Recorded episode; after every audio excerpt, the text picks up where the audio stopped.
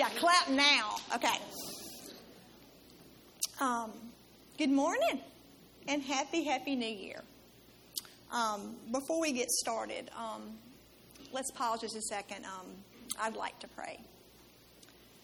Father, I'm so thankful for this people, this place, most of all you. Father, I thank you that um, you do love and you are real. I thank you so much for this time, and I pray that regardless of what words I prepare to say, that the ones that proceed from my mouth are the words that you have planned.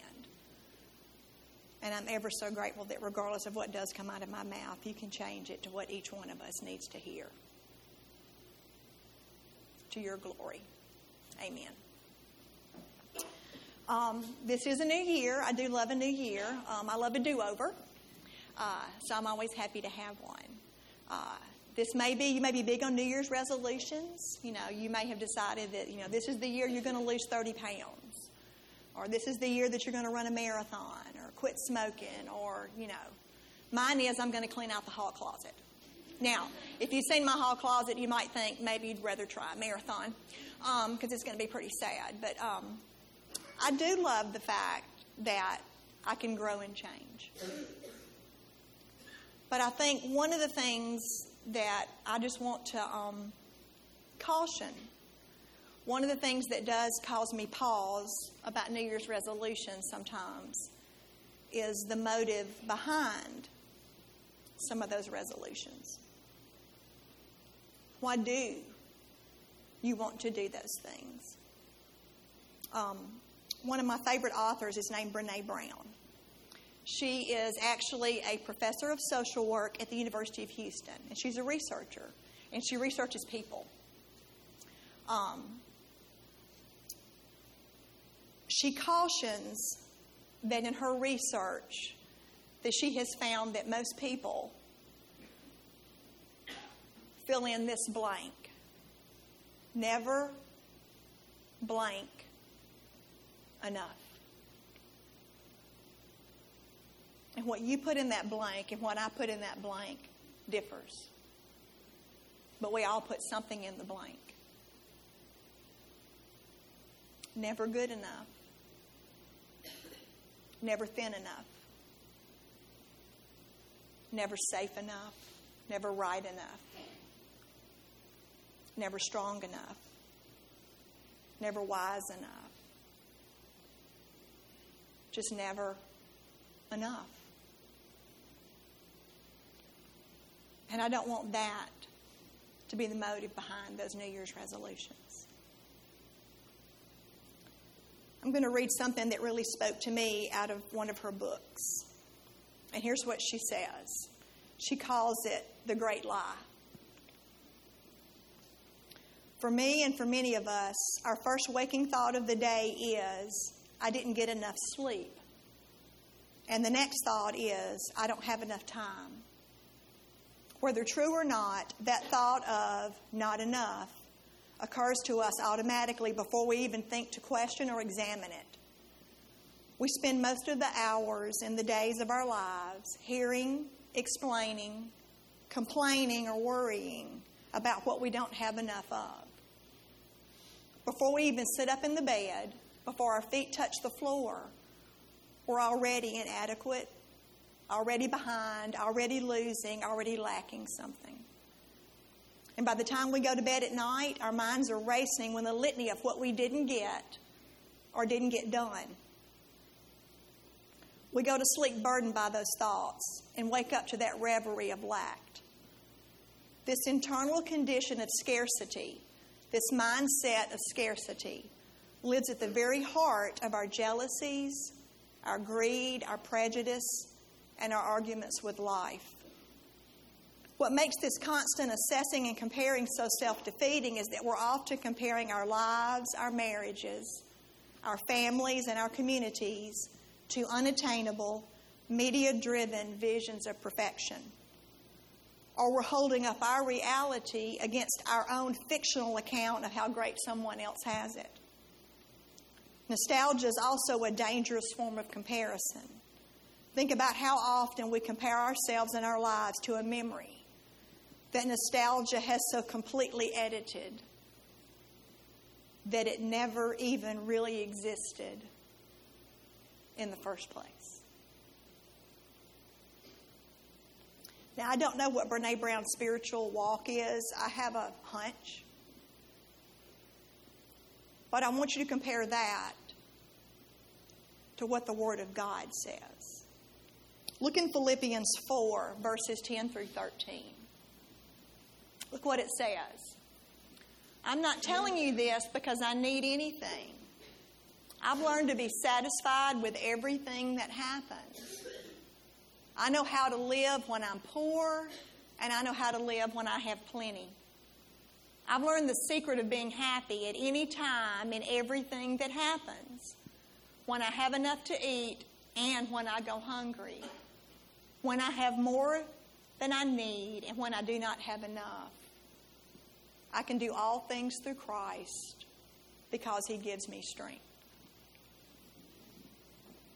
Scarcity versus enough. It's one of my favorite scriptures. I think the reason that I love it so much is no matter where I am in my life, it speaks to me. Some of you have enough and some of you right now are in need. My favorite song is Matt Redman's song, He Never Let Go. That's my life. He's been there in every calm and in every storm, in every high and in every low. He's the same and He's constant. And some of us in this room are in a high, you're in a calm. That's great. Celebrate that. Enjoy every minute of it. Don't worry about what comes next. And some of us in the room are in the storm and in the low. He's there too. And you won't always be there. So much of Christianity to me is counterintuitive. You know, it's counterintuitive to me that the last shall be first, that the meek are actually the ones that inherit the earth, to love my enemies, and to be content.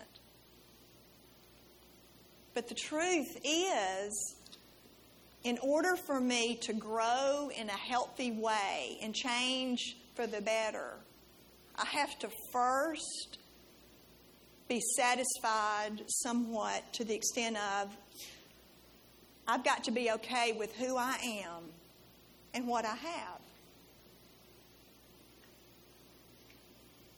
I mean, think about it. You know, not much to do in Kosciusko. So, you know, playing in the woods was really fun. But sometimes I'd get too far from the house and I would realize I don't know where I am. I was lost. And do you know I would do the strangest thing when I would realize I was lost? I would panic. And then you know what I would do? I'd run. Now, where am I going? I'm lost. I just know this isn't where I want to be. You know, you don't ever go in the grocery store hungry. You don't make good choices at that point. You know, you're like, that looks good. You see what I'm saying? Not good. We don't make good choices when we come from scarcity. We just don't. That's why we are literally the most indebted, obese, medicated, and addicted society that has ever existed in the history of the world. We panic and we just grab. We just know we're not where we want to be, and any change seems like a good idea. Hear me say this if you hear me say nothing else. I need you to believe to the core of your being that you are enough. This moment and this day. You're already enough. You don't have friends that are artists that can do so many things I can't do. But what I've learned about when you create something, whether that creation's a painting or a drawing or a song or a story or a poem or a meal, part of you goes into that creation. And God created you. He created you. And worthiness is your birthright. He made you worthy from the beginning. And He's not just your creator, He's your Father. The moment in my life when I have felt the most vulnerable is that moment when I'm standing over my sleeping children. And I look at them and I just think, I love you so much. It hurts. You are my world. And that's how God feels about you. He loves you so much. It almost hurts. You don't have to earn it. You don't have to waste energy trying to earn something that you already have. You know, Robert says lots of brilliant things, and one of the things he says is that unity doesn't mean uniformity. You were specifically created uniquely. Don't strive to be uniform. Be who you are. You are wonderfully imperfect. And imperfections are what make you interesting. Perfect people are just no fun. They just aren't.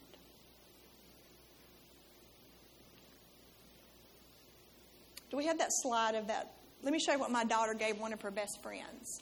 It's a piece of artwork by Brian Andreas. He's one of my favorites. He has a website called Story People. It says this. She gave it to one of her best friends.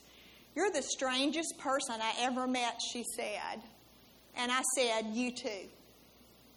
And we decided we'd know each other for a long time.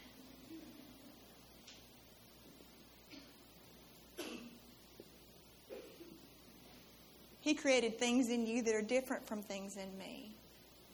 And He did them on purpose.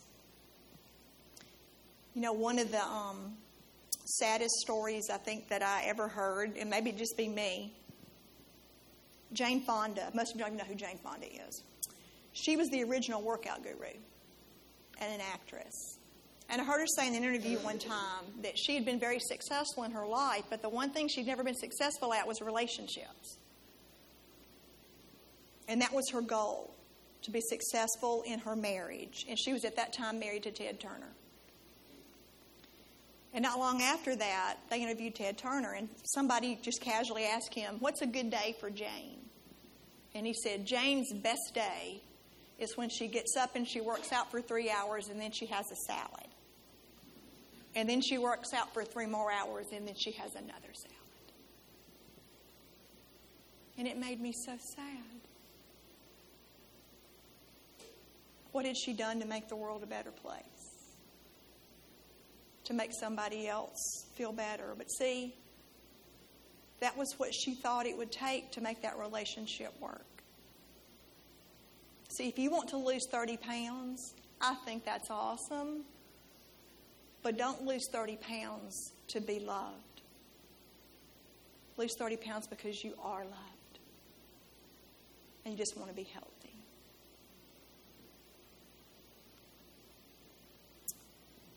I'm going to tell you, hopefully,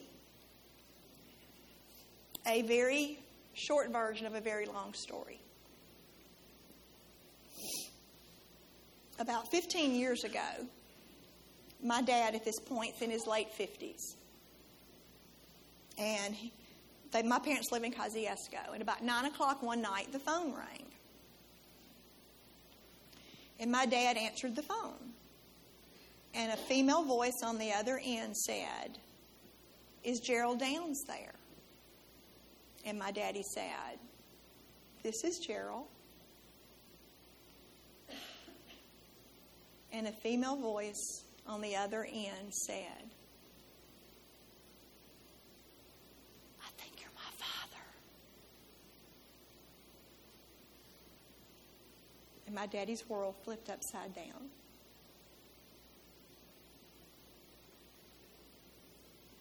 You see, what my dad and my mom knew that my brother and I didn't at that moment was my dad had been very briefly married when he was 17 years old. My dad had um, a horrific childhood. There's just no other way to say it. It was horrific. And he quit school at 16 and joined the Army.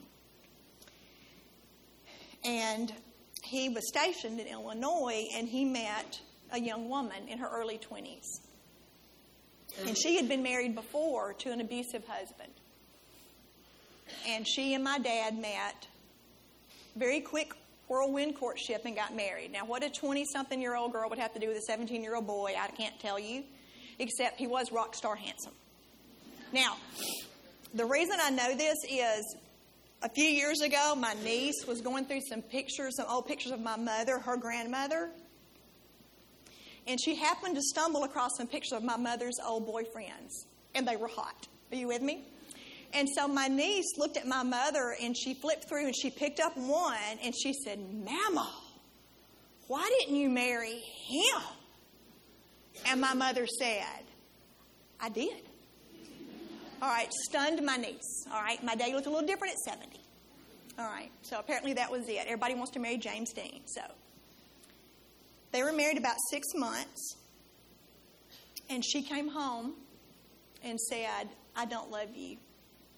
And she left. And she divorced my dad. And she went back and remarried her abusive husband.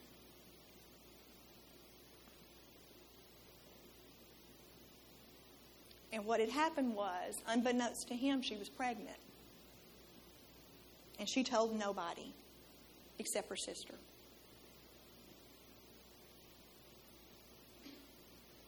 So Debbie grew up believing that that father that abused her was her father.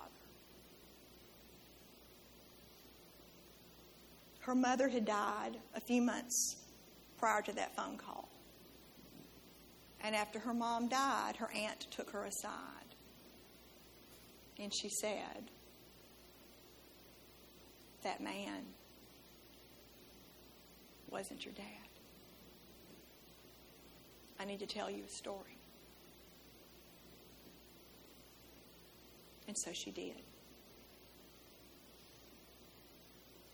And do you know when my dad began to love her? At the phone call.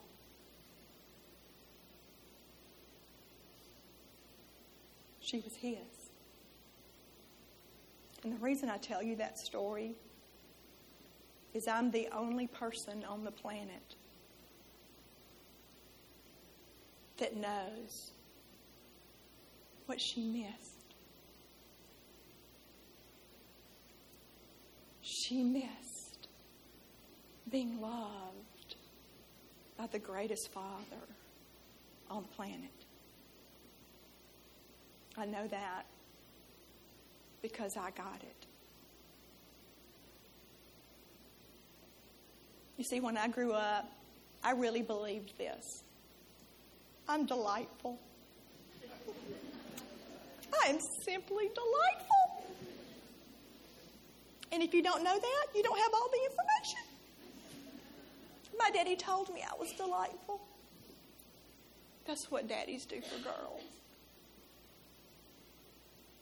I was as I was and am as loved as perfectly by a dad as, as you can be. That was her birthright. And she was told a lie. And she didn't know that she was delightful. And when she found out she was, it changed her whole world. It changed her whole world. I don't want you going through your life believing a lie. Because as lovely and as awesome as Gerald Downs is, my Heavenly Father's better. And He's your dad. See, if my dad had known that she existed, he would have turned heaven, hell, and earth over to find her. But he didn't know. But God does because He isn't just your Father, He's your Creator. And from the moment of conception, from the moment that you were an idea in His head,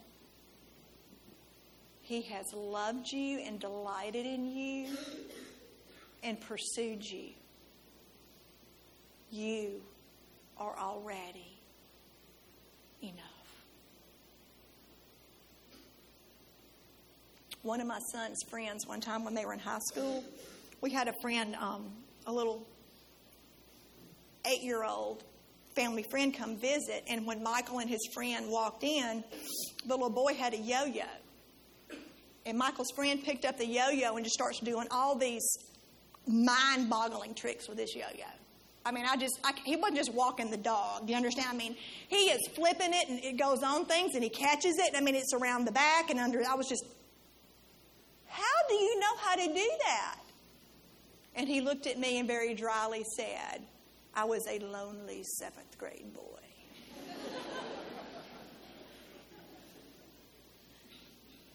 and he was. But he learned some cool things when he was a lonely seventh grade boy. He was enough and is enough. My daughter looked at him and said, Your problem is you're born in the wrong family.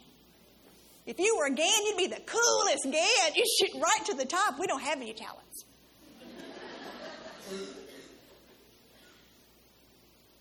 you are unique. You are beloved. And you are enough. And the other thing I need you to believe is we really do have enough. We do. One of my favorite scriptures is Jeremiah 29 11. And you know what it says. You know the plans I have for you, says the Lord. Plans to prosper you, not to harm you. Plans for a hope and a future.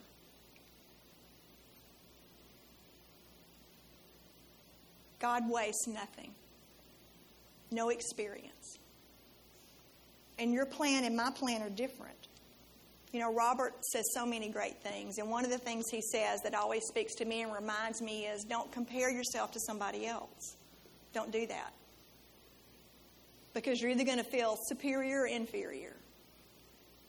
And superiority breeds arrogance, and inferiority breeds resentment. You can't do that. Your life's different than mine. You have different strengths, different weaknesses. Some of you can sing.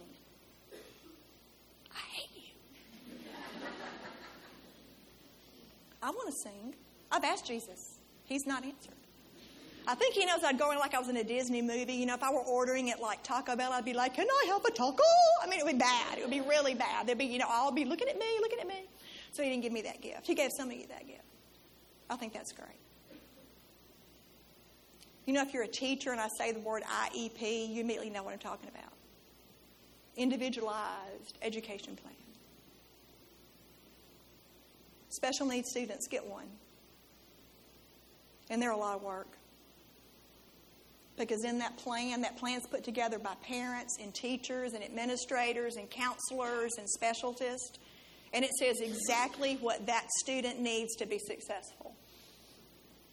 It gives short term goals and long term goals and timelines. It is a lengthy document. And it's unique to that student. And that's what God has for you, and that's what God has for me. It's individualized. You can't compare yours to mine. So when I start comparing mine to yours, I'm in trouble. You see, I have some things that you don't have. He's not going to work on you about that. You've already got it. You've got some things I don't have, some traits I need to develop. He's going to work on those for me. I had a student probably now about eight years ago. Took a nap in the dorm. When she laid down, she could see. And when she woke up, she was blind.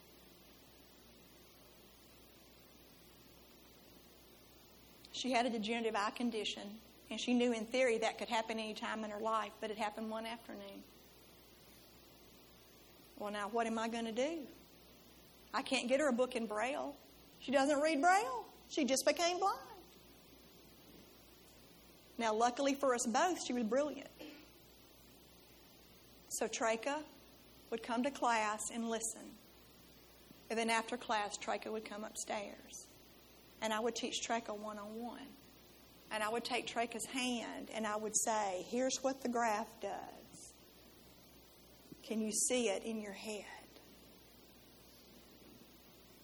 Yes, ma'am. When she took a test, it'd have to be an oral test. I'd say, Treka, the problem says this. Can you see that in your head? Yes. You tell me what you would do. And she would tell me, and I would write it down. And then I would read it back to her. Can you see that in your head? Yes, ma'am. What do I do next? And she would tell me. Did I do that for every student? No. That's what Treka needed. God gives us exactly what we need when we need it.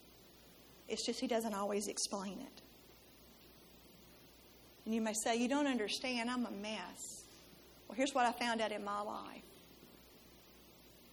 most of the time, your mess becomes your message. That's the beauty. And you may say, Well, I asked for A and I got B.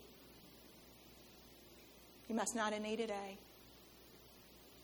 You must have needed B. I wish God explained everything He did, but He doesn't. I wish I understood everything He did, but I don't. But I do trust that there is a plan. And whether I understand the plan or not, He's working the plan. Whether I like it or not, He's got a plan. He redeems everything. I'm going to show a clip. It's one of my favorite clips. It's from the Karate Kid, the old school Karate Kid. You know, he wanted to learn karate, and he asked the master, you know, can you teach me karate? And the master says, yes. And he says, But here's the deal you have my word. I will teach you karate. Your part is you do what I tell you. And then he proceeds to tell him to wax some cars. But I want to learn karate. I need you to paint a fence. But I want to learn karate. I need you to scrub a floor. And Daniel-san gets really mad and blows up and says, you're not doing your part. And this is his master's response. Sand floor. Big circle. Sand floor.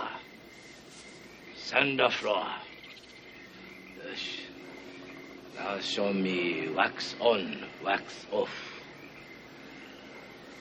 Hey.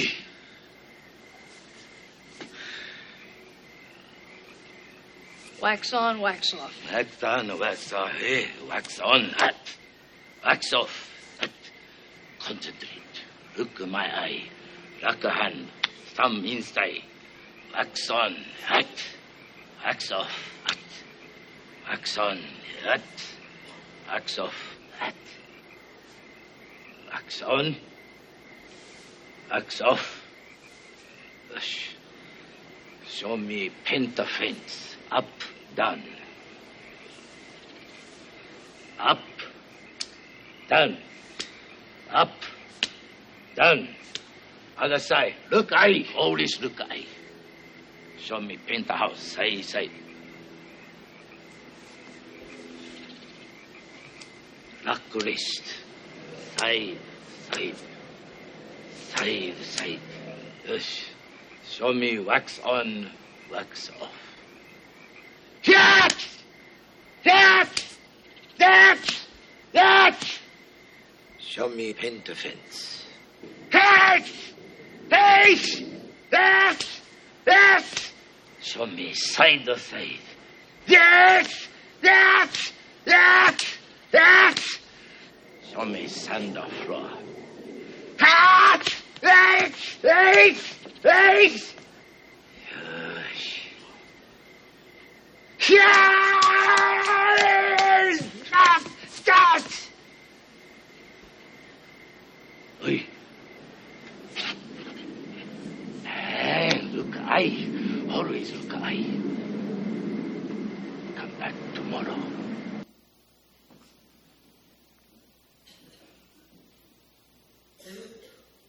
So if you're in the middle of waxing on and waxing off, you must need those skills. You don't know what fight you have ahead. Now, you would have never been able to convince that lonely seventh grade boy he'd be the coolest 20 year old on the planet. But I know him, and he is. And the reason he is, is because he was a lonely seventh grade boy. God wastes nothing. It's an individualized education plan. It's to make us look more like Him. And the reason is once I'm okay, once I really do believe that I'm enough, and once I really do operate out of what I do have, I turn on a faucet and water comes out. That is magical. I can walk and I can see and I can hear. I see colors.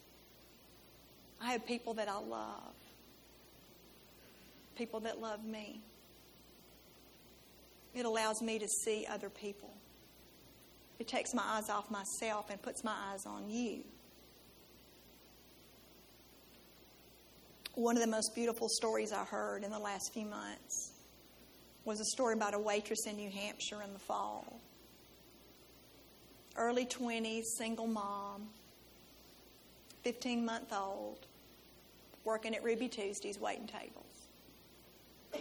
She walks up to take an order, and it's two women dressed out in their National Guard, their National um, Guard uniforms, and they're on furlough.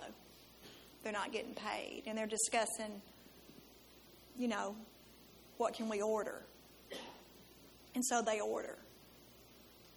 And when the time comes from the check, instead they get this note from the waitress. Thanks to the government shutdown, people like you that protect this country are not getting paid. However, I still am. And lunch is on me. Thanks for serving, ladies. Have a good day, Sarah. You see what she did? It meant so much to those two women, they put it on social media and it blew up. And the way I found out about it was this waitress, Sarah Hodell, was on Ellen. Now, Ellen wrote her a $10,000 check. So I'm not telling you you'll get $10,000. But what I am saying is this instead of thinking, I don't have a husband, I don't have a house, she was living with her mother, I don't have a great job. That night, she took home $8 total. Not even enough to pay for her gas. She looked at what she did have. I have a job. I have a beautiful 15 month old. Let me share with you. So we can choose scarcity or we can choose enough. And enough makes us a grateful, loving, forgiving, joy filled people. And that's my prayer for this year. That you truly believe to the core of your being that you are enough. That we look and operate out of what we can do, not what we can't do.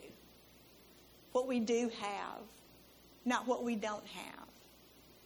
And if you're in the low or the storm, it is going to be for your good and the good of other people. I promise. Let me close this. Father and Creator God, I am most grateful for you. I'm so grateful that we are a mess and that you can turn that into a unique, glorious message. I'm so thankful that you redeem all experiences. I'm so thankful we don't have to earn love, we already are loved. We don't have to earn worth, we already are worthy. Help us to count our blessings and operate out of contentment rather than scarcity. And believe the truth that you are the lover of us all. In the precious name of Jesus, I pray.